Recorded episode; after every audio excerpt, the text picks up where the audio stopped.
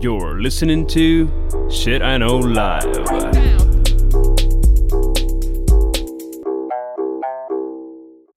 Доброго времені суток! З вами ваш любимий подкаст Shit I Know Life і ми, його незмінні ведучі Кріс Косак і И Дима Малеев. сьогодні в нас 12-й епізод, і ми вирішили проговорити такі речі, як мі... Бля. Вася, А часто, давай, не начали говорить уже, давай материться. Хорошо, про маловідомі історичні факти, які взривають мозок. Значить, знаєш, що саме смішне? Я коли готувалася до того подкасту, ну, типу, ми тему вибрали, такі всі клас, excited. Е, І я поняла, знаєш, е, в якийсь момент мені стало стидно, бо я думаю, о, для мене це такий цікавий, маловідомий факт, який я відрила, а будуть люди слухати і думати, ото вона темна, ні чорта не знає. То тут, а, а ти як готувався? Легко тобі було? Слушай, ты знаешь, у меня было два факта, когда ты сказал, и я сразу, о, блин, я знаю две крутые истории, которые я хочу рассказать. Дальше начал искать, и, блин, хрен пойми, где напридумано, где правдивый исторический факт. Потом гуглишь там неизвестные исторические факты, а там какой-то ад и угар, я не знаю, там, как придумали пенициллин, как придумали эту микроволновую печь, еще какая-то штука. А, а- а я исторические факты искал. Ну, короче, истории мало кого удивляют на самом деле. Но, но я потом нашел, нашел такую вот кучу, выделил себе, и, в принципе, некоторые факты было даже само очень интересно почитать. У мене так само. І в мене, до речі, е, ну я ще й поняла, що дуже багато, дуже багато таких цікавих фактів, не так багато історій. Е, Власне, що ну, типу, якісь такі статистичні цікаві речі, або якісь такі вообще ще там цікаві речі. І е, ну, я думаю, може, я собі їх просто в інстаграму позапощую, як то, що не ввійшло. Е, а ти, а ти взагалі от як е, шукав, мені цікаво, на якому ресурсі в основному? Слушай, я, ну, начал с гугления. Ага. А в гуглении ты переносишься на кучу всяких ресурсов, Ага. про ним проводишь факт-чекинг, и в конце концов останавливался на Википедии, естественно, чтобы как на источник информации. Но самое печальное, две самые, две интересные истории я нашел на дурацком Адмиру. Мама рідна. А знаєш, як Да, я готувалась? да. Я шукала в Ютубі. Ха-ха-ха. І познавательно, і розвлекательно. От що я тобі скажу. Подписывайтесь на мой YouTube канал. Хорошо. Е, ну, ми сьогодні у нас формат, як завжди, по очереді. Ми підготували по 5 на кожного е, темочок. Е, давай, твій ход перший. Білими, так Хорошо. сказати. Давай. Я начну военную тему. Оказалось, что in the middle of nowhere существует остров Ганса. Остров Ганса — это кусок камня площадью 1.3 квадратных километра. Но есть одно «но». На владение островом Ганса а, говорят, что им владеют две страны. Одна страна Канада и одна страна Королевство Дания. И вот из-за этого сраного куска камня Дания и Канада в официальной войне.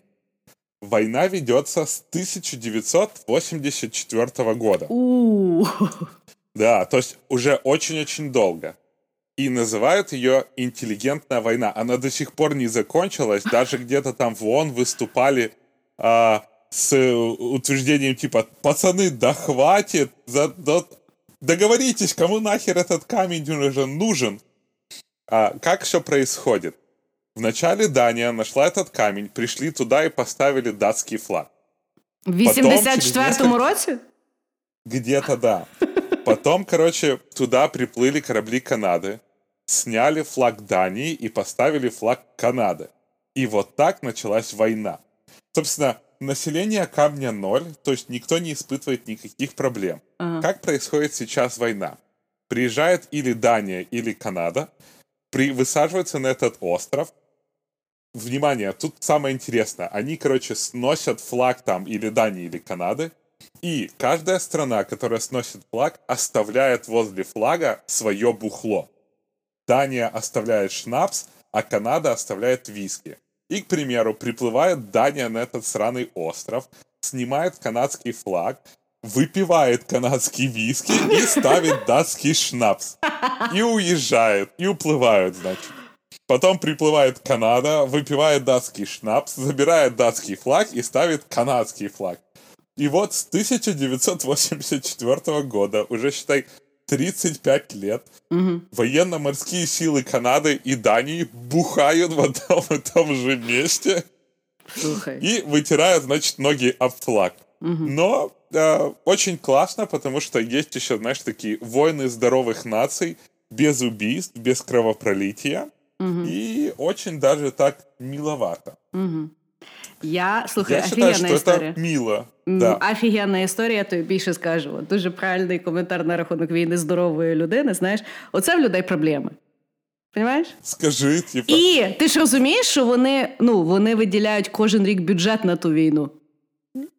Так ти розумієш, що це воєнний корабль туди припливає. я ж того тобі і кажу. Ну, тобто, от людям от, дійсно от, нема чим зайнятися, і вони займаються такими прекрасними речами. Це дуже я, классно. Я посмотрел фотографии этого острова Ганса. Ну, это реально просто, знаешь, такой кусок камня вообще. Вот там ничего нету, там даже ничего не растет, там, наверное, только дырка под флаг. Mm-hmm. Они бы еще там скоро коврики начнут оставлять. Знаешь, а туда поехать не можно? Нет. Ну, скорее всего, можно. Э, но так как я так понимаю, что бухло никто не забирает, судя по всему, туда никто не ездит. Я mm-hmm. думаю, Канада и Дания охраняют этот кусок камня как национальное достояние, ну, чтобы, знаешь, там бухло не своровали. Ну, дай Бог, щоб нас не слухали ніякі ютубери-пранкери, які захочуть туди поїхати, і ми з тобою попали в частину тої історії. Відправили людей. Хороша, хороша історія. Мене. Е... Ну, така теж воєнно е, і містична. Бо е, я тобі скажу так: я коли почала е, ну, типу, ресерчити і готуватися до того, е, до цього подкасту, більшість е, штук Е, було якби я е, от ти кажеш, що ти перевіряв наскільки це достеменно. В мене постійно була дилема, чи це власне якби теорія змов, якась історична, чи це дійсно. Ну, я вже потім перестала себе там сильно тим переймати. І я буду розказувати про втрачену колонію Роанок. Одна Звучить як серіал. Ну, це, до речі, є десь потім сьомий сезон Е, American Horror Story. Але там якби вони зробили свій, ну, інтерпре, свою інтерпретацію. Але оригінальна історія е, є одна з таких історичних навіть страшилок. Значить, це було одне з перших е, англійських поселень в Північній Америці, коли от, власне колонізація відбувалася і так далі. Значить, дивися, в травні 1587 року 120 людей е, сідають з Англії на корабель і валять в. Америку. Значить, пливуть угу. вони е, на острів Руанок, який сьогодні це є частина біля північної е, північної Кароліни. Е, Значить, приїжджають вони туди. В них главний був гумер, губернатор Джон Уайт. Він ще всю свою сім'ю привіз. Ну, коротше, серйозно люди переїжджали так навсігда. Значить, Вони туди припливають в травні, і е, індійці на них починають нападати. Значить, жорстко нападають, оскільки знову ж таки приїхали в травні, я так розумію, вже нічого не посадиш, нічого не виросте, вони ще й голодають бідні. І, е, значить, в липні, тобто, е, ні, в липні вони приїхали. В травні вони виїхали з Англії, в липні приїхали. Тобто, це ж три місяці треба було е, валити. Значить, відповідно, приїжджають вони в липні, і через місяць. Їм вже так тяжко, що вони кажуть тому Джону Уайту, значить, сідай назад на корабель, вали в Англію, привозь ще їди, зброю і людей, бо, типу, свалу немає. Значить, він, коли їхав, е, то вже було не 120 людей, а 115 людей. Але серед них була перша людина, народжена в Америці від англійських батьків. В неї ще якісь там е, ім'я було Дейн чи ще щось. Там потім дуже багато взагалі е, географічних місць в тій, в тому регіоні названі її імени. І слово. Значить, він в серпні валить назад в Англію і починається англійсько-іспанська війна. І він три роки не може вернутися, тому що е, ну, армада іспанська і нікуди він не допливе. Значить, через три роки. В е, серпні 1590 року він прилі... прилітає. Значить, приїжджає він в той Роанок, і людей взагалі нема. Поселення нема. Нема ні тіл, ні могил, ні ніфіга. Значить, на огорожі вишкреблено ножиком слово кро, е, кроатоен. Ой. На дереві ще одному вишкреблено кро. Не дописано. І, значить, Кроатоен це є ще один острів 50 миль, миль від Руаноко в- на південь. Ну і Джон думає: ну, напевно, вісточку лишили. Треба їхати на Кроатоен. Значить, два рази він старався туди доплисти, і шторм йому, типу, перешкоджав. Третій раз він вже не міг поплисти, тому що корабель був ну, якоюсь приватною власністю, і вони вже валили назад в Англію. Ну і він з ними в ту Англію поїхав, доживав віку в Ірландії, так і не знав, що сталося з його сім'єю. І тут є найцікавіше: є три теорії, що сталося з тим поселенням Руанок. До сьогоднішнього дня воно не доведено, тобто достеменно ніхто таки не знає. Перша теорія, що їх вбили індійці. Ну, типу, вбили туди-сюди. Але проблема з цією е, теорією: нафіга тоді було шкребти кроатоен. І знову ж таки, якщо вони їх там вбивали, і вони не дошкребли другий раз слово кроатоен, то е, де тіла, де речі, ну аж так розварувати було би доволі тяжко. Особливо індіанцям, в них же ж не було задачі, щоб вони не поняли, що то таке. І опять-таки, до чого тут Куратоен? Це що, типу, індіанці при- приїхали з Куратоена? Непонятно. Значить, теорія друга, що вони поїхали в той Куратоен, да? зібрали манелі, була в них ін- інформація, що треба їхати на інакший острів. Тож не дуже понятно, бо тоді би було логічніше, щоб вони валили далі в землю. Ну, не на ще один острів дурнуватий, а далі там на материк. Бо карти в них були. І тут, якби теж проблема, бо що тоді не лишити більше інформації на тому пості. Можна ж було написати: Ми поїхали в Кроатоен. Типу, не дзвони, або або ти мудак, ми поїхали в Кроатоен. Ну, і теж тоді непонятно, що до- дошкрябати Кроатоен. Це ж не то, що вони на літак запізнювалися, да? вони ж могли дописати на обох місцях. Тобто тут як би непонятно. І третє, звісно, моя любима, це є загалом теорія містичності. Тобто, що це конечно. ну, звісно, що там або з лісу там якісь там мавки вийшли, і їх там всім пороблено, да? або інопланетяни їх забрали. Це теж є там теорія, причому своїми якби якимись там тими. І чому якби містика по сьогоднішній день все-таки.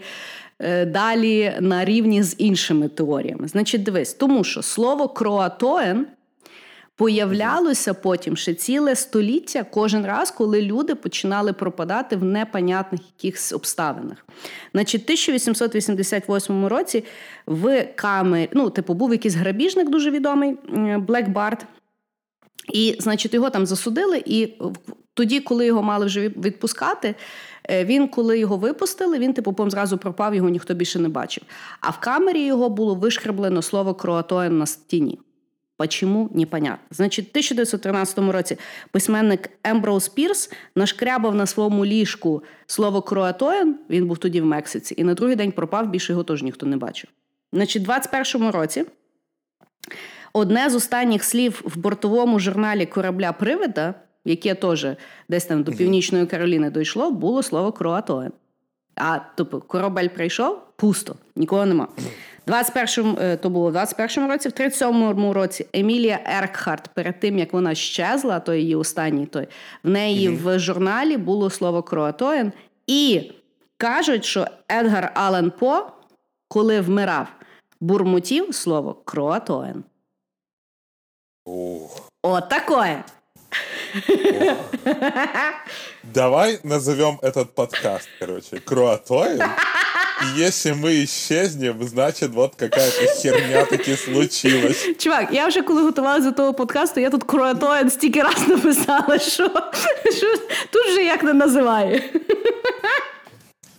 Дамы и господа, я ищу второго соведущего к нашему подкасту, потому что, судя по всему, Крис скоро пропадет. Я, А прикинь, это, ну. короче, пранкеры, знаешь, такие древние, типа.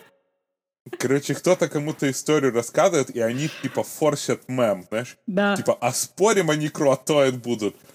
Ну, а, а, а вообще чуваки уезжали, знаешь, один такой писал, ты, сука, не приехал к нам, вот, блядь, теперь думай. Начал на одном дереве писать, потом думает, а дерево плохое, это мое не знаю, на на, на муравейник он наступив. Або знаєш, такой, або знаєш, написали, написали таке ужасне, а потім хтось каже: ні, давайте будемо транслювати добро, давайте все погане лише. Вони то спалили і пішли. Ну, такое. Типа, такие, это первые берни, бернери, знаєш, leave no trace. Да. Ну, е, а, якби класно є в тому, що на Кроатоїні, типу, знаходили якісь там е, залишки, якісь там е, потері е, людей, які теоретично це могли бути ті з Роанок. Да? Там е, по ДНК теж якісь там люди щось там досліджують, теж вроді якось знаходять тих роанокців. Хоча я не знаю, як вони ж не мають семпла там того ДНК. Ну, коротше, дуже цікава штука, тому що достеменно до сих пір ніхто не має якби, ну, самої першої теорії. Тобто всі mm-hmm. кажуть, і то можна було, і то можна було, і сам можна було. Але я теж думаю, що ті типи просто схарилися на того Джона Уайта і думають, ах да. ти. Козел ти, йолки палки я ждали, тобі, от ми тобі зробимо, лишимо тобі отут кро, а то тут кро, і будеш думати потім. І думай, що хочеш. Хорошо, давай. Що в тебе? Хорошо. А я продолжаю военную тему. Короче, самая уникальная страна в мире — Австралия, правильно? Да, Австралия — единственная страна, которая воевала с кроликами и понесла жуткие потери и проиграла войну кроликам. О, мама ридная. Ну, кроме этого, они воевали не только с кроликами и с дикой собакой Динго. Хочу еще нашим слушателям напомнить, что а, Австралия — это единственная страна, которая строила великие противокроличьи стены. И у них есть а, целый отдел рейнджеров, который ездит по этим стенам и смотрит, или кроли не прогрызли дыры. Потому что а там вот что, такая проблема реально... с кролями? Там звездец. Они ж... Их же, когда туда отправляли, они привезли кролей. Кр... У кролей там... У... Слушай дальше, самое интересное. У кролей там нету никаких, короче, врагов. Никто их не жрет, кроме этой несчастной дикой собакой Динго.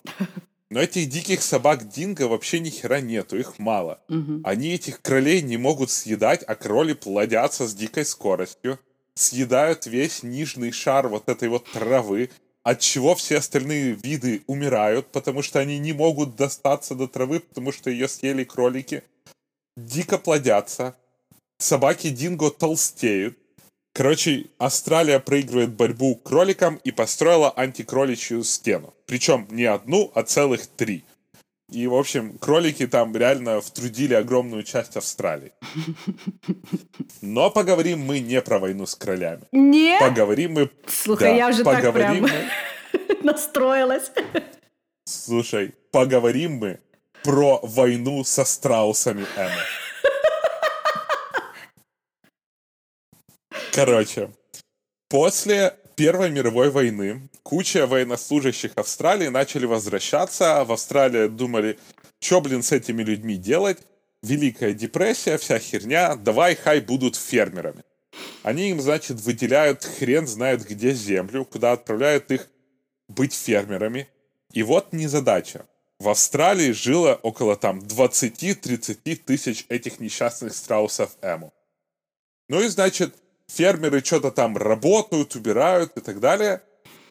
И тут мигрирует Эму. Эму, ну, почему-то Эму мигрирует, знаешь, с одного конца Австралии в другой конец Австралии. Зачем-то.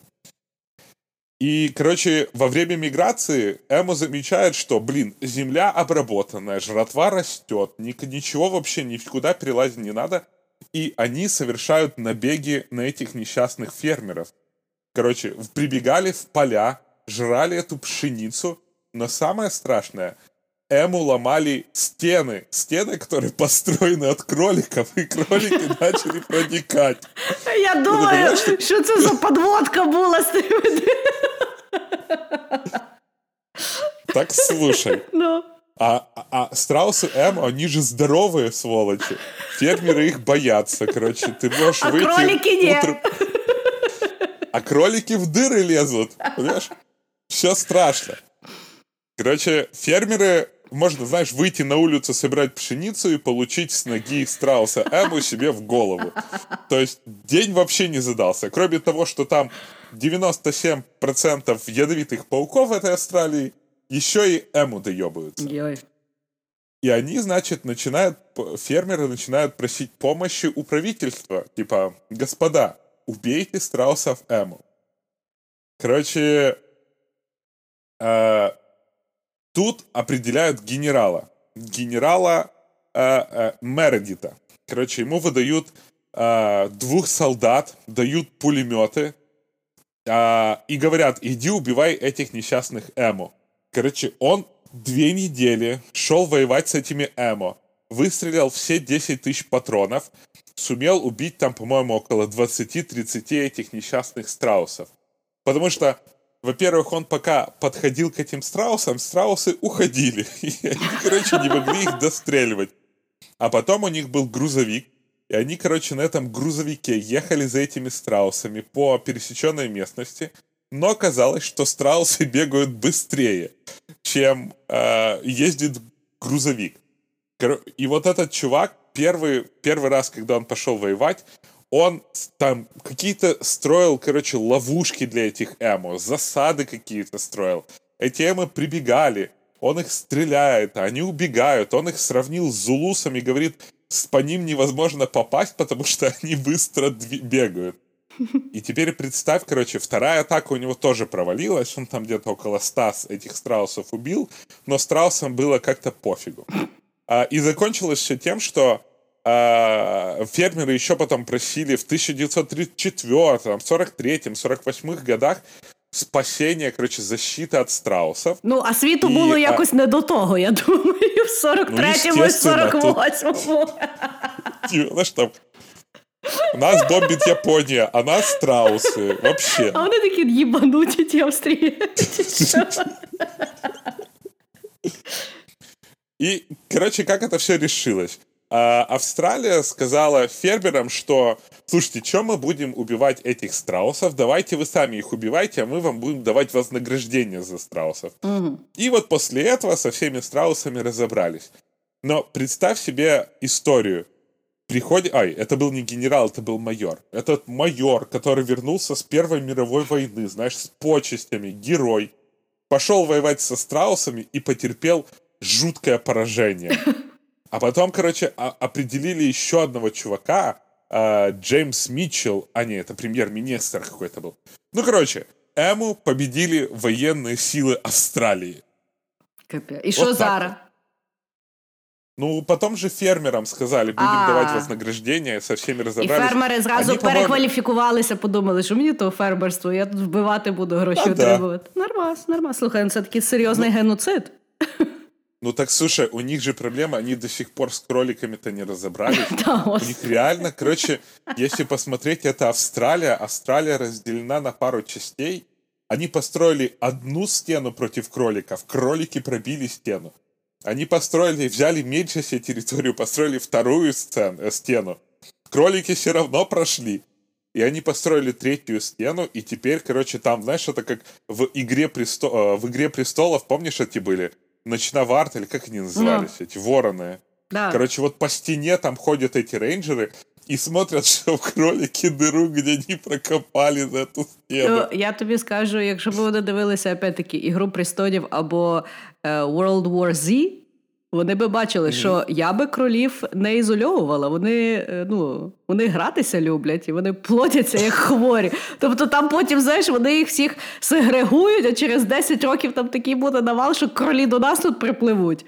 Може, слухай, може, Так все-таки вони апокаліпсис буде від кролів, а не від зомбі. Они уже 80 лет с ними борются и, и проигрывают. Но самое жуткое, что дикая собака Денгу, которая, или как-то она там называется, которая там есть, она этих кролей хавает и тоже плодится. Ну. Но как бы она не успевает с такой скоростью плодиться, что как кроли. И что делает э, Австралия? строит стену против диких собак Денгу. Чекай, бляха, муха. У них якісь такі рішення, ще більші проблеми їм породжують. Поясни мені, а чого тих кролів їсти не можна? Да не успевают их убивать, понимаешь? А, Кому там- их есть? А там ж Ну, и, людей во-первых, мало. это ж, это ж уже дикие кроли. И перевозить это кроличье мясо куда-то в другую, это дорого и неэффективно. Слухай, ну Короче, це у них реально вообще- страшно. От я так подумала, Ну, уявляєш, от ти, ти виходиш з хати, боїшся, щоб не напали кролі. Стой. Кроме, короче, пауков и змей, ты боишься получить от кенгуру, от кролика и от страуса. Господи, і ще там озонова дира над ними всіма висить. І...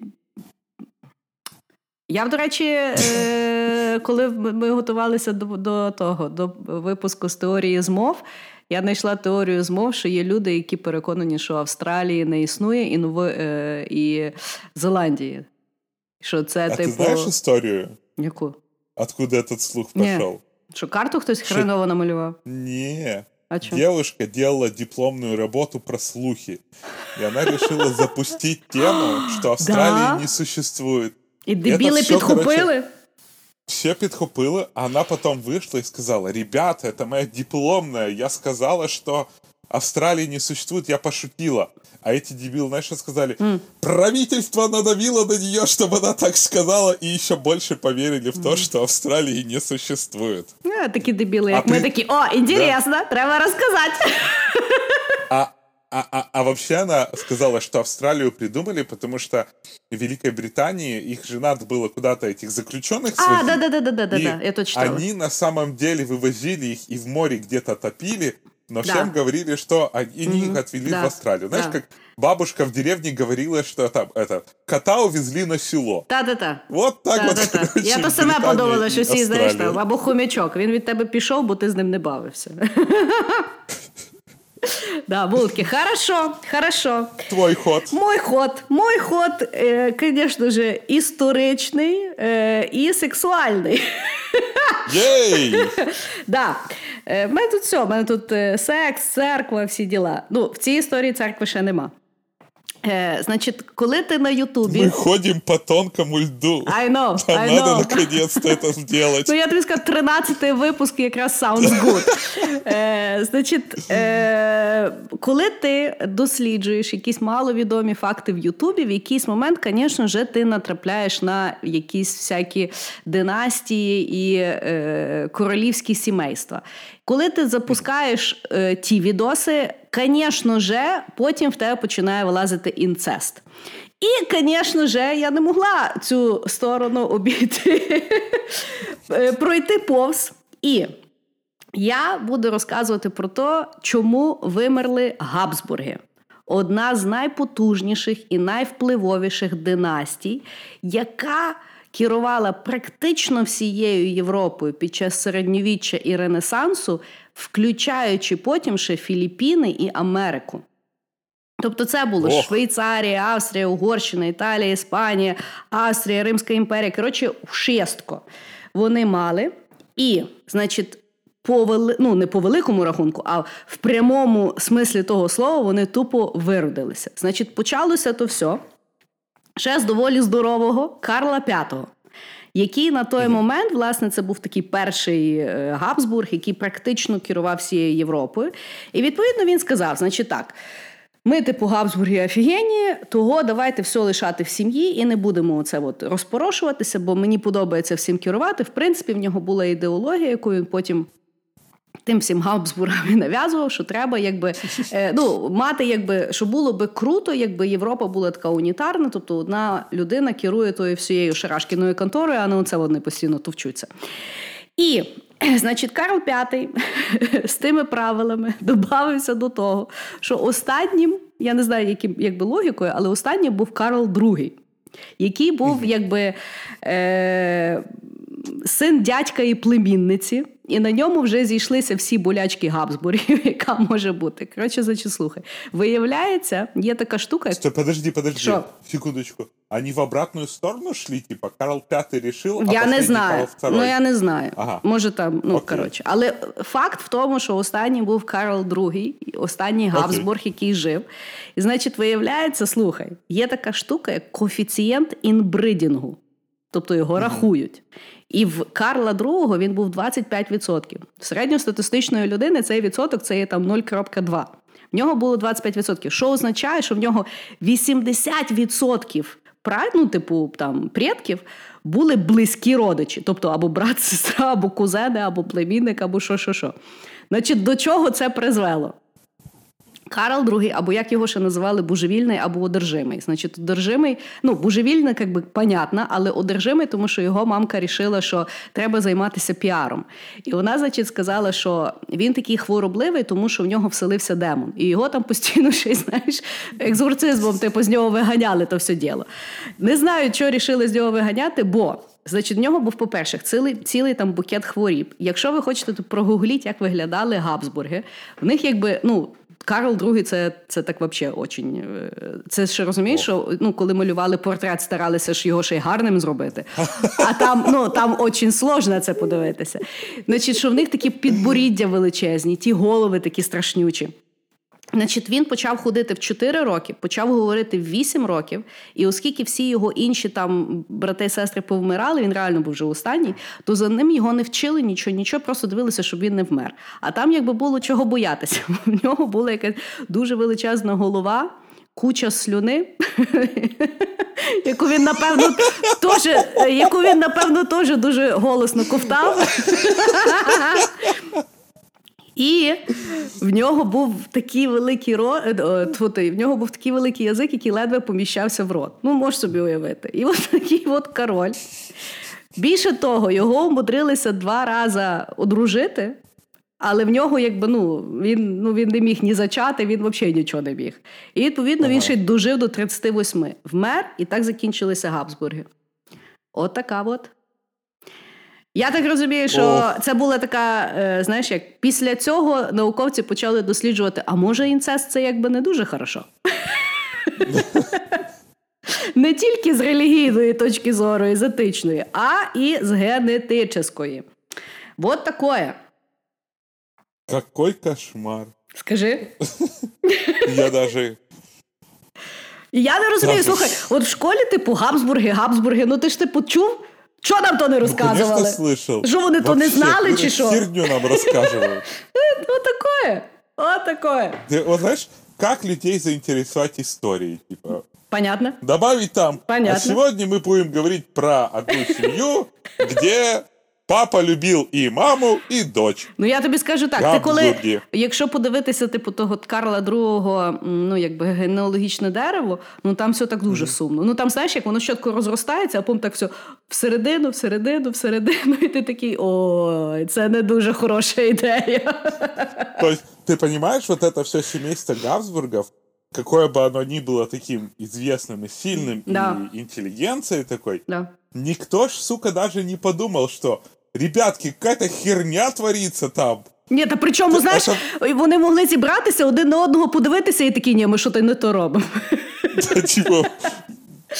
До речі, я не знаю, чи правда, я тут згадала ще одну таку.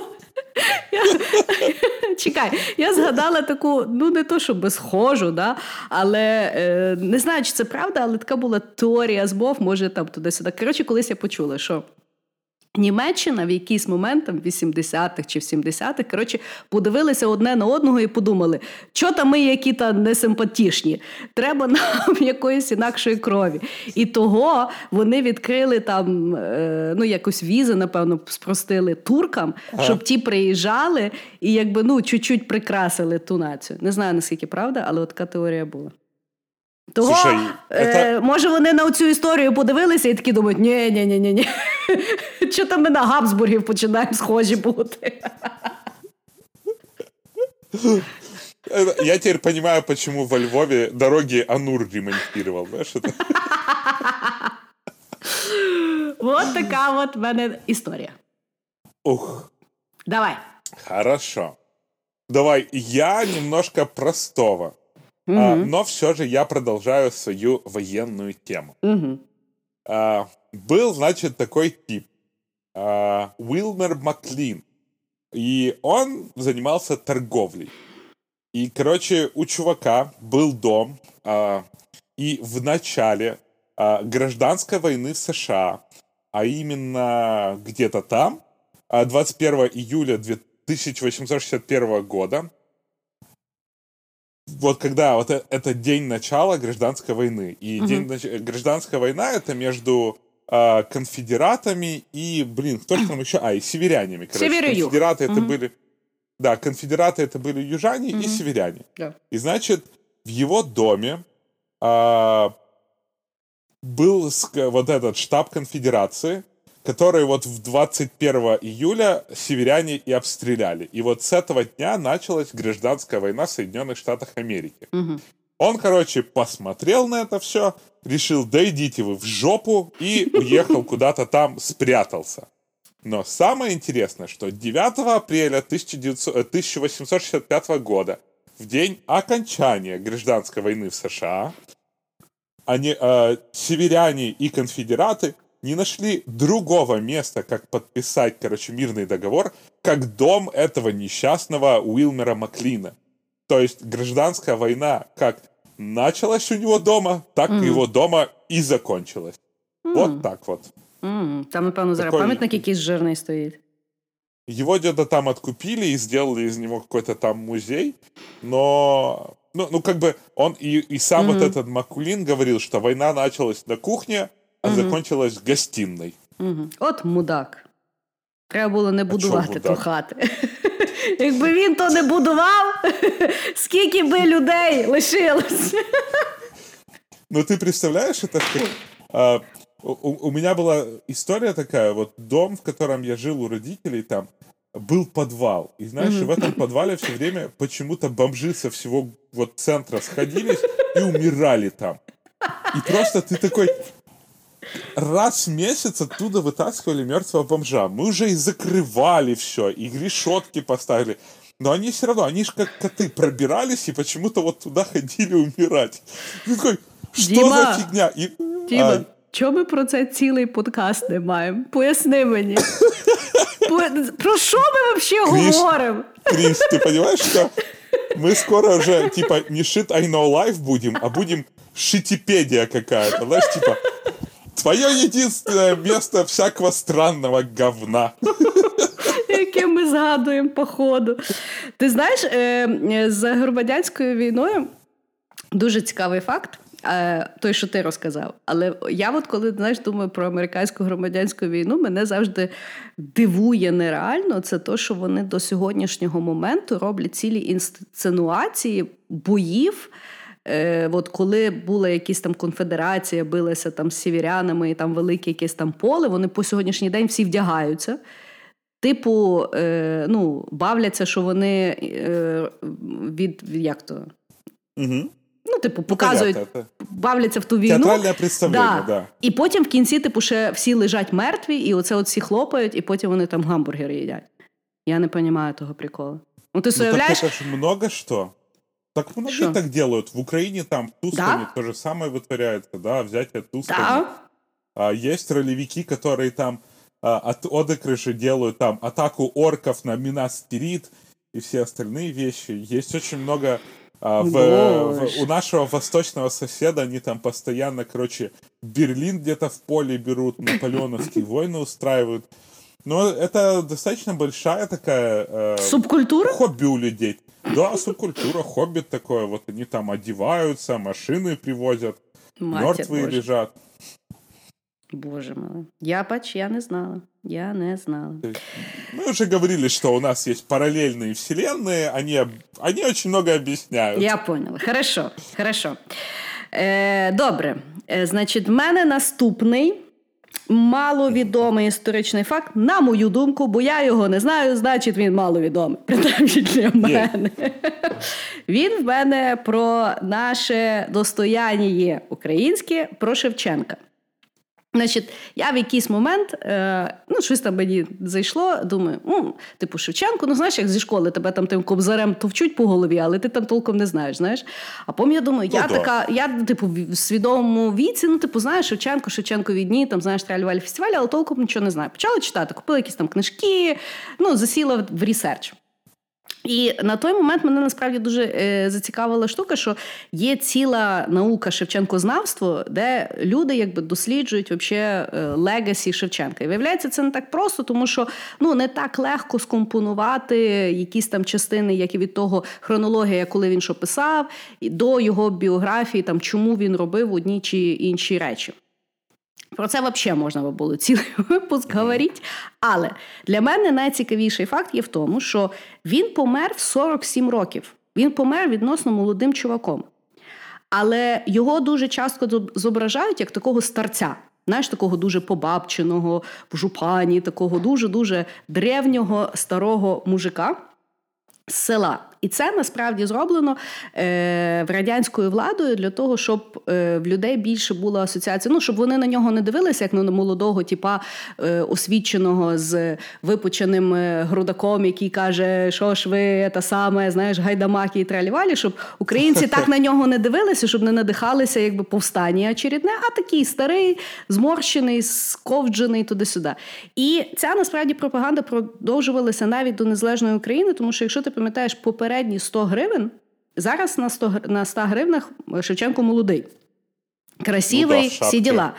Ні, зараз в новому е, він молодий. А, А, на попередніх він був такий жорсткий старець, ніби йому там 70. Але він таким ніколи не був. Він помер в 47. Був молодий тіп. От така от змова. Ти розумієш? Вау! Да? Да, да, да. Ну, я тебе честно скажу, что я вот кроме школьной программы про Шевченко знал, что он а, неплохую порнушку писал. Угу. То есть у меня были... а, даже я, у меня была книжка порно-рассказов, которую написал Шевченко, и он там тоже, в принципе, а, вот если взять его творчество про Панив, то оно очень классно переходит на 18+. Но я никогда не знал, что он был молодой, потому что, ну, это имеет вообще полностью... И, и вот интересно, почему в школе не рассказывали. И никто логично, знаешь, даже вопрос не задал, что он умер в 47, Да. а тут вот он нарисован такой прям вообще, типа, на картошку Ну, похожий. Да. І просто навіть знаєш, якщо дивитися його, якби ну загалом його проаналізувати, от як людина, да? тому що. Він там, коли був молодий, його взагалі кінти викупили з кріпацтва. Дуже цікава історія, коли е, ну, його пан поняв, що типу Шевченко доволі талановитий, і на нього за нього залупив там ціну, щось було 2500 е, щось там тих рублів чи ще щось. Ну коротше, це було дуже дуже багато бабла, ні в кого такого бабла не було. І його кінти були два, якби там художника, один намалював другого. А той, кого чи малював, чи кого малювали, це був автор е, гімну Боже, хрань, е, Боже царя храні. Ну, тобто такі е, Ага, росіяни-росіяни, і вони, значить, замотили так, що продали на аукціоні ту картину, і, власне, таким чином заробили на те, щоб викупити Шевченка. І рахуй, він такий був жорстко богемний, там в Петербурзі він був дуже талановитий, всі-всі-всі. І ти розумієш, в якийсь момент от просто тіп рішає, що ні, за Україну, і починає писати от такі от твори, їде по Україні, і потім все життя в, в, в казематах, в засланні, там за Україну. І того в 47 він, коли вмирав, він доволі погано виглядав, тому що ну там, знаєш, е, жизнь його потаскала. Але дуже власне цікаво його як людину, знаєш, проаналізувати. І каже, що якщо читати його листи. Він загалом дуже любив переписуватися, бо він був дуже компанійський. Знаєш, і ну і типу, загалом він як людина був такий, типу, знаєш, хасла. Але Ага. того нічого не вчать, бо його, знаєш, тільки глиба така. А виявляється, дуже цікава людина був. Отакой. Давай, давай, е, хорошо. Тепер твій четвертий ход. Окей. А, у меня тут целое историческое открытие про такую компанию, как Nintendo. Очень У. многие знают компанию Nintendo как компанию, которая подарила нам Супер Марио. И а, самое интересное, что компания Nintendo внезапно-внезапно она была основана еще в 1889 году. То есть А этой компании уже так вот, Мгм. компанию Nintendo вообще организовали короче, бандюганы, которые держали подпольное казино. И очень-очень много лет а, компания Nintendo занималась тем, что делала игральные карты. То есть они делали игральные карты в своем же казино, в куче там подпольных казино с триадами их распространяли. И а, вот на этом, в принципе, на эти копейки они и жили. А потом в какой-то момент оказалось, что карты уже становятся никому не интересны, и они решили подделывать карты и выпустили такие... Взяли и выпустили карты с персонажами Диснея. Ну, естественно, там начались какие-то разборки, конфликты. Они поняли, что вот все, с картами, короче, штука не пошла И начали искать себя. И интересное дело, что компания Nintendo занималась вообще вот всем. Они в какой-то момент делали лав-отели. Лав-отели — это популярные сети отелей в Японии, где вот ты встретил женщину, и тебе нужно где-то с ней в горизонтальном положении позаниматься, с- собственно, любовью. І от є Або вот эти мужчину, ми з лав-отелі. тобою інклюзивний подкаст. Або, бляха, э, Ну мы ні, уже говорили там, кого угодно, собственно. кролів не Може, треба. И сестер.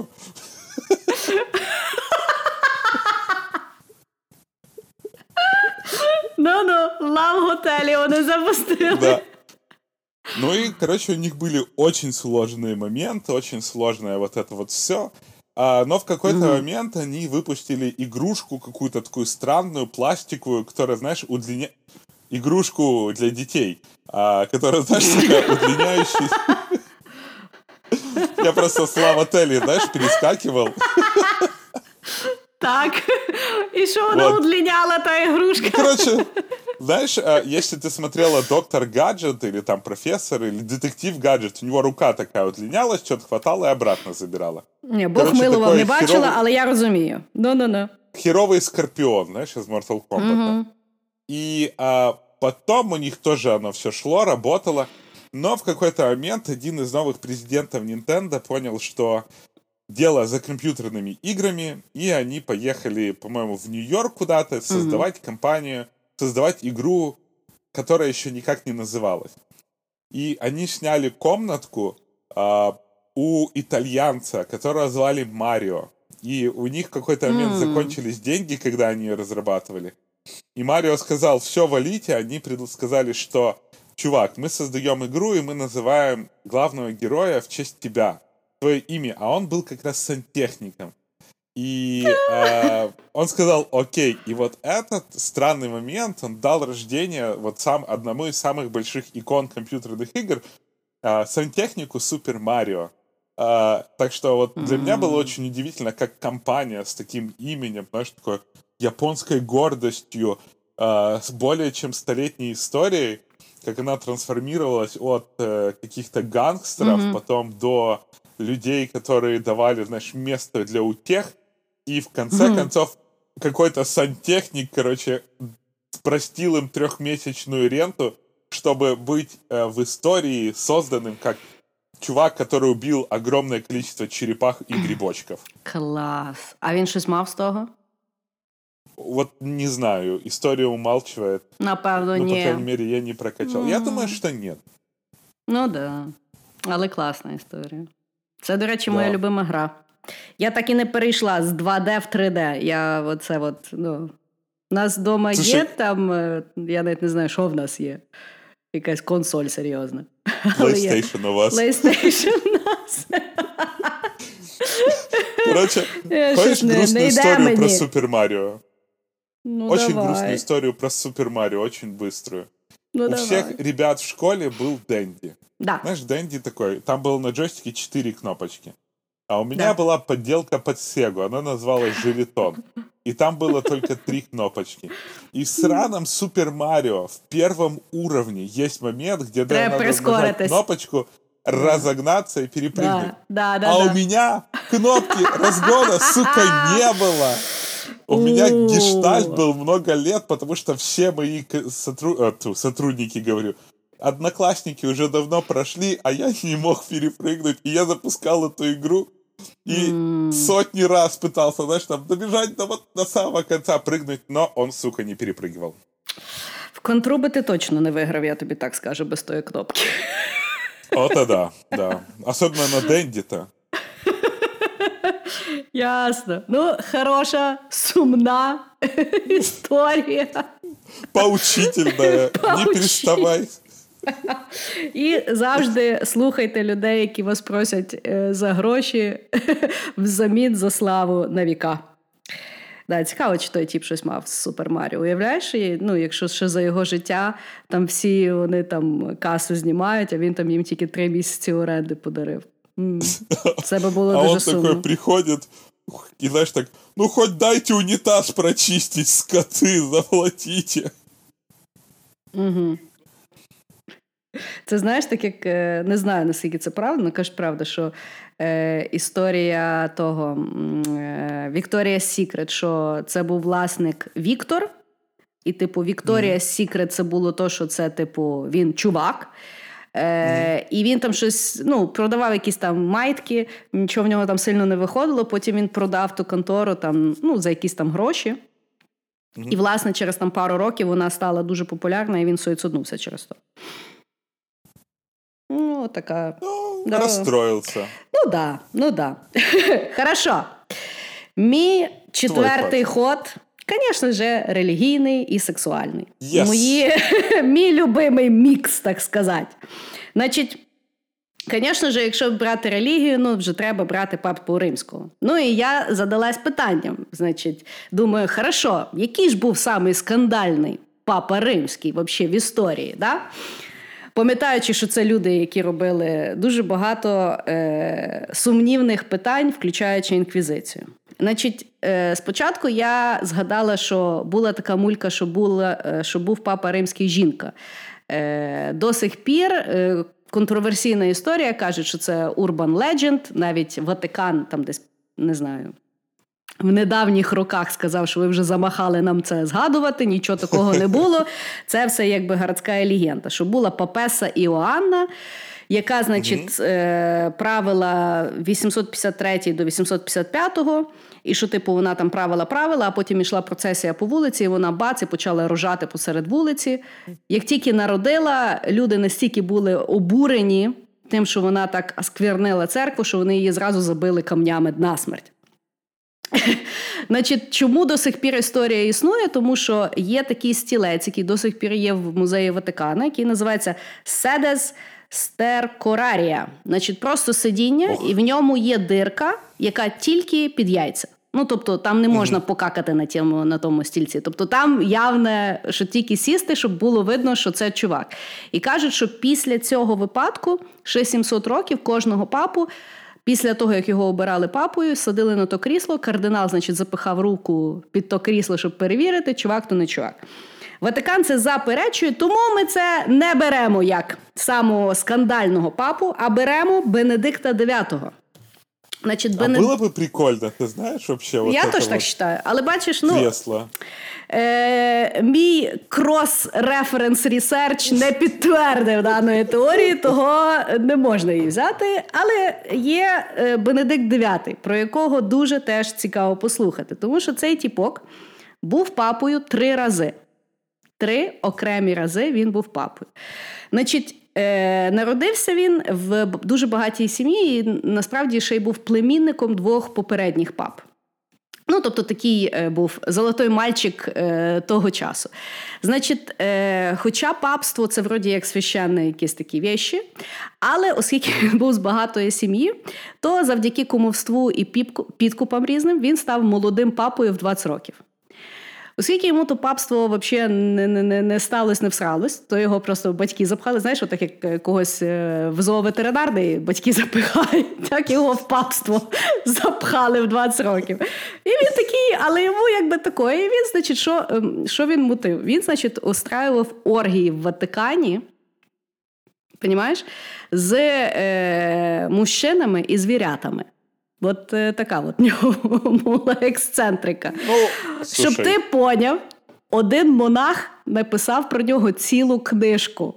Який він ужасний, і називав тій книжці його демон з пекла в одязі священника. І ну, Тобто, дуже його е, люди офігівали з тої житті про те, як він е, був папою. І вісім років там то його хотіли люди скинути. Щось там на нього покушались, ніяк вбити не могли. Е, На той час король. Сказав, ні, хай той папа буде, він нам прощає нормальні гріхи, нам підходить. Значить, Але в якийсь момент же кардиналів то замихало, вони зібралися і його типу скинули з папства, поставили якогось свого. Значить, е, Бенедикт IX був не пальцем роблений. Е, він, значить, зібрав свою армію, бо в нього бабло було від, е, від батьків, і відвоював назад своє папство. Тобто став папою вдруге. Через пару місяців, як він відвоював то папство, він рішив, що він хоче женитися. Ну, а на той момент, як і завжди, папа римський не може е, одружуватися або загалом займатися сексом. І, відповідно, він не, не віддав просто своє папство, він його продав. Він його продав своєму хресному. Це єдиний випадок в історії, коли папство продали. Огонь. Значить, він продав тому своєму хресному. Ну і типу думаю, нормас. Але тут кардинали і попередні папи взбунтувалися, типу, що значить продав? Ні, тепер ми типу відвоюємо. Вони там почали щось там буцькатися. Ну, коротше, вже е, почалися якісь заворушки, і той король, Генріх е, Генріх VIII, здається, Генріх III, він, значить, типу, каже: Ні, чекайте, е, ви вже щось з ума сошли, я поставлю свого папу. Значить, він поставив свого папу. Бенедикт IX, видно, в нього женячка не дуже добре пішла. Він такий дивиться, думає, що таке? Як це якогось лівого тіпа? Я не так лишав. І що він робить? Він того нового призначеного папу тупо отруїв і став третій раз папою. Ну і тут вже король сказав: ні, ви вже взагалі з ума сошли. Він його взяв, зіслав в якийсь монастир, де він і вмер. Поставив свого папу, і той Бенедикт IX в тому монастирі до смерті ходив, казав: Ні, то я пап. Знаєш, як городський сумасшедший, який ходить по вулиці, каже, що я був там президентом України, всі такі, да-да-да. От така історія Бенедикта IX. Слушай, ну отличный же папка-то был. Ну, я тоже так считаю. Ну, я к тому, что think out of the box, типа, вот мне так кажется, таких людей не хватает, чтобы развивали в религию, потому что религия все-таки нуждается там в новых традициях, новых каких-то этих. Сделали бы реалити-шоу, там, выборы папы, представляешь, какое бы там было все? О, кстати, да. Ну, типа, да, да. закривають... Ну, бо... Ну, бо зараз то ж, типу, він тільки виходить на той балкон, і і, і, і, как би, от, і, от, от, от і вся твоя інтеракція з папою. Ну да. І потім він в этом акваріумі їздить. Я теж вважаю, що воно якось не диджиталізоване до кінця. Треба нашого е, того міністра по е, цифрі відправити туди, хай він їм там СММ поставить. Апку Петиції якусь, Папи ап, Римському. Апку якусь зробить, там, знаєш, прощення гріхів онлайн, всякі, всякі такі вещи. Они же выпустили эти четки, знаешь, что фитнес-браслет четкий, который активизируется, если ты там крестишься. Да, и что він активизовывает? Чакру тобі твою? Это обычный типа фитбит, короче, он а, тебя, ты можешь там молитвы почитать а, какие-то с и він, типу, трекає твоє spirituality? Ну, я думаю, что он трекает шаги, наверное, может, поклоны еще трекает. Я, я не знаю, что ты будешь ожидать от того, чтобы тебя, знаешь, трекал. Карму трекает, бог его знает. Mm, хорошая инновация, хорошая. Ну, Але... вообще вот нормальная, нормальная церковь тогда была. Торговые отношения, все дела. А сейчас вот фиг пойми, ты типа, знаешь, там засмотрелся, они на стадионе уже крест поставили. Вот как-то... Да, вот такое в мене. Давай, Ух. твоя заключительная ставка. Хорошо. Я все про США, да про США. Но ну, теперь ты... в этот раз мистика. У, я люблю. Называется «Проклятие Текумса». Mm-hmm. А, что она гласит? Это легенда о проклятии, а, которое произнес умирающий индейский вождь а, за то, что кто-то там нарушил договор. И заключалось оно в том, короче, какой-то индеец математик был, что в течение следующих семи колен Мгм. а, каждый президент, который выбирается а, в год, который без остатка делится на 20, умрет до окончания срока. И, ну, вроде бы, как бы, представляешь, умирающий ин- индеец, который говорит вот такую длинное и сложное проклятие. І вміє ділити Но. на 20. Це вже якби до- Да, во-первых, досягнення. на 20. Но самое интересное, что в 1840 году а, Гаррисон Уильям Генри, это один из президентов, а, умирает в 1800, который был избран в 1840 умирает в 1841 от воспаления легких. Мгм. Авраам Линкольн, которого выбрали в 1860 году, был убит, когда он был переизбран на второй срок, то есть все равно до окончания полномочий, в 1864. Мгм. Джеймс Гарфилд, выбранный в 80-м, умирает в 1881. Уильям МакКинли, который был выбран в 1900-м, умирает в 1901. А Уоррен Гардинг в 20-м выбрали, умер в 23-м. Рузвельт выбрали в 40-м, но его четыре раза переизбирали, и он умер аж а, в 1945-м. А, в 1960-м Кеннеди погиб в 63-м. И вот первый, кто пережил, был Рей- э, Рейган, который был избран в 80-м. Это уже восьмое колено. И на него было неудачное покушение, но в конце концов он умер от болезни Альцгеймера аж в 2004 году. Мгм. Тобто зараз То воно есть- вже не діє. Ну да, уже типа слабое э, проклятие, типа 7 колен. От коли семь треба, воно бляха вже не, не то. Не, ну это же надо в 2020 году, что, Ну так що думаєш, а кого думаєш виберуть? Не Трампа? Бог его знает, я уже... э, Я у меня ставку такое, роблю. слушай, Я ставку роблю. Крис, ты знаешь, я не удивлюсь, если они выберут Зеленского. Ну, серьезно. То есть, реально про него сейчас в, по телеку гораздо больше говорят, чем про Трампа здесь. Я в зале хожу там всюду. Зеленский, Трамп, Украина. Зеленский, Трамп, Украина. Я уже бог знает, по телеку... Я во Львове кажу, по телеку все Украина, и тут все Украина. чувак, я тобі кажу, ті СММщики щось знають. Нормальный президент. Слухай, Я цікаво. уже не знаю, чей. Цікаво. Да. А, а чекай, а типу, а були якісь президенти, які, типу, ну, яких пронесло? Чи кожен от е, в сьомому коліні? Каждые семь, Да? семь, поколе- семь, к- семь раз, которые были в, два- в 20-х годах, все погибли до окончания своего срока. У, жорстко. Жорстко. Да, ну кроме там, а, как его, Кеннеди, не, не Кеннеди, э. Франклина. Он, он был выбран четыре раза. То есть он очень долго держался, потому что его переизбирали все время. Но все равно он закончил до сложения своих президентских полномочий. Слухай, серйозно. У меня есть подозрение, что все остальные президенты, знаешь, между этим особо там не умирали. О, вернее, умирали, потому что, ну, время-то жесткое было. И... Ну, та навіть не то, що мені здається, що не то, знаєш, не самі здорові люди стають е, президентами. Ну, Та вони да. всі такі підтаскані, знаєш, там, ну. Рахує. Ну, Зеленский красавчик. Ну, чекай, е, коли того Барак Обама вибирався, він теж був красавчик, посидів за рік. Да. Він ж зразу Там старий став. Ну, того посмотрим, посмотрим. Ну, слухай, цікаво, я не чула. Я не чула. Ще цікаво, як вони то все записали, і як той індіанець рахувати вмів. Це мене найбільше насправді цікавить. Але хороший, хороший, хороший заговор. Хорошо. В мене е, якби історично-воєнно-політичний останній. І Давай. я буду розказувати про те, що Коко Шанель була нацистом, причому таким жорстким Ох. нацистом. Значить, в чому якби вообще історія?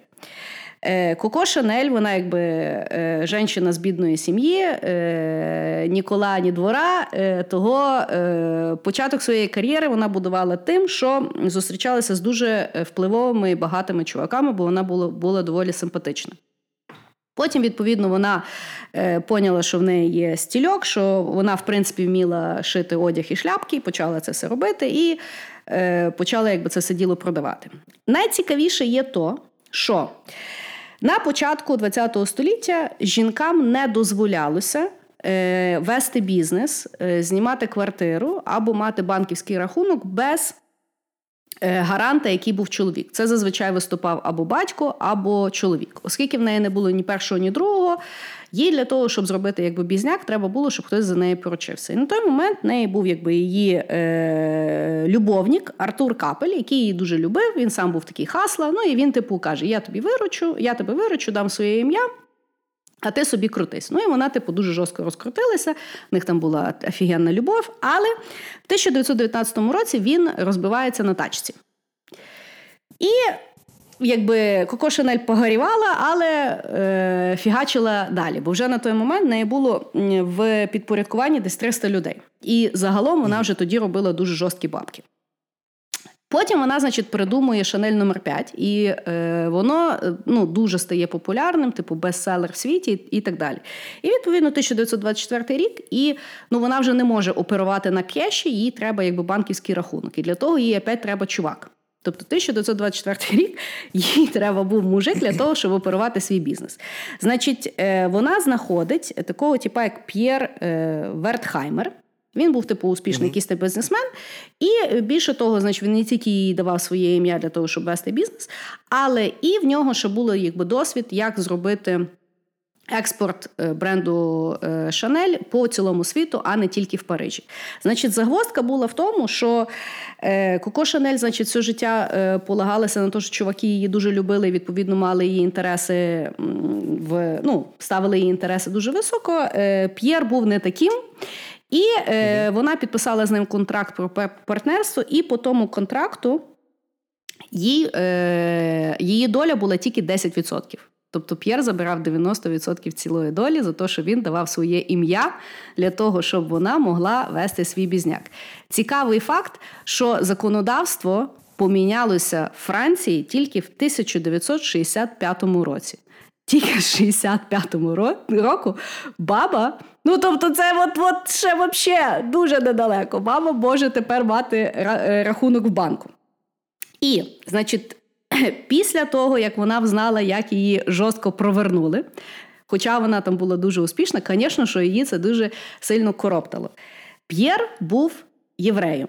І на той момент якраз починається е, вся заварушка з нацистами, які говорять, що геть жидів, забираємо бізнес туди-сюди. І Коко Шанель така каже: О, мені подобається ця ідеологія, я можу свій бізняк забрати. І, значить, коли німці зайшли в Париж в 40-му році, вона закриває ательє, каже, значить, час не для моди, і селиться в готелі Ріц, де тусують всі нацисти.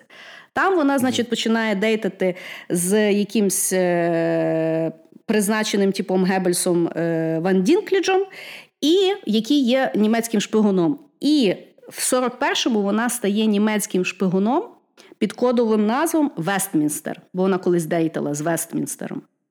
І вона, значить, постійно збирала там всякі дані для е, нацистів під час війни. Більше того, в 44-му році була операція Модельна шляпка, де Коко Шанель мала їхати, і, напевно, і поїхала до Черчилля обговорювати деталі капітуляції від Гімлера. Тобто, це ну вона не просто там, знаєш, питання була, не була, вона була. І причому на такому нормальному рівні. І вона постійно це робила, тому що вона сподівалася, що якби ну, нацисти е, прийдуть, з, з, позабирають, але П'єр був теж не дурак. Він, значить, бачив оцей от весь прикол.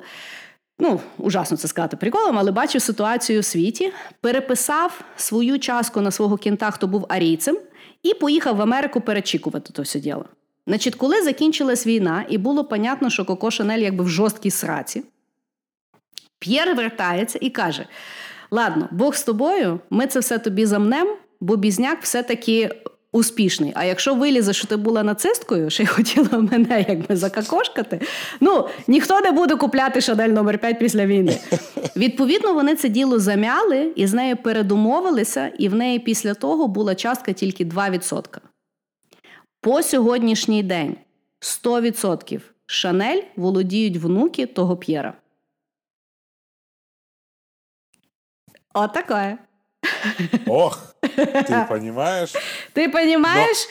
Феміністки, Ти- ти бляха, представляєш? феміністки не то курва вчать. Вот маєте. Вот, понимаешь, феминизм пошел с нацизма. Рука об А ти- руку. Ты понимаешь, сколько можно выводов сделать из этой истории? Да. Первое. Разбитое сердце очень мотивирует к тому, чтобы развиваться и искать новые горизонты. Так. Второе. Феминизм, нацизм, что в принципе это все Да, немножко піди- связано. Піди розберись, так Да, сказати. пойди разберись, типа, вот будет тебе в следующий раз говорить там, я феминистка, и ты такой, знаешь, хрен пойми, феминистка или нацистка, Або просто алчна жінка. Или просто алчная женщина. И третье, я так и не понял, у нее было 10%, а потом он с ней передоговорился, и у нее стало 2%. Да. Ну, бо він ну, бо типу вона поняла, що пахне смаженим, і якщо це все повилазить, то до неї взагалі ніхто не буде приїжджати. І власне, що він з нею типу передумовився на 2%, але вони так жорстко розвивалися, в неї і так було типу п'ять багато. Вона коли А. помирала, в неї щось де- 100 мільйонів було. Е, більше того, він їй допоміг зробити камбек в 65-му, бо вона якби ну, от коли закрили перед війною, вона типу не була модельєром. І в 65-му вона, типу, о, я хочу типу вернутися. Ну, от вона ті свої класичні, якби. Е, ну, ті, що по сьогоднішній день носять оті жакети, Шанель, тобто класична, Ага. от сьогоднішня якби кла- е, класика, вона придумала власне після 65-го, і той П'єр їй поміг власне вернутися.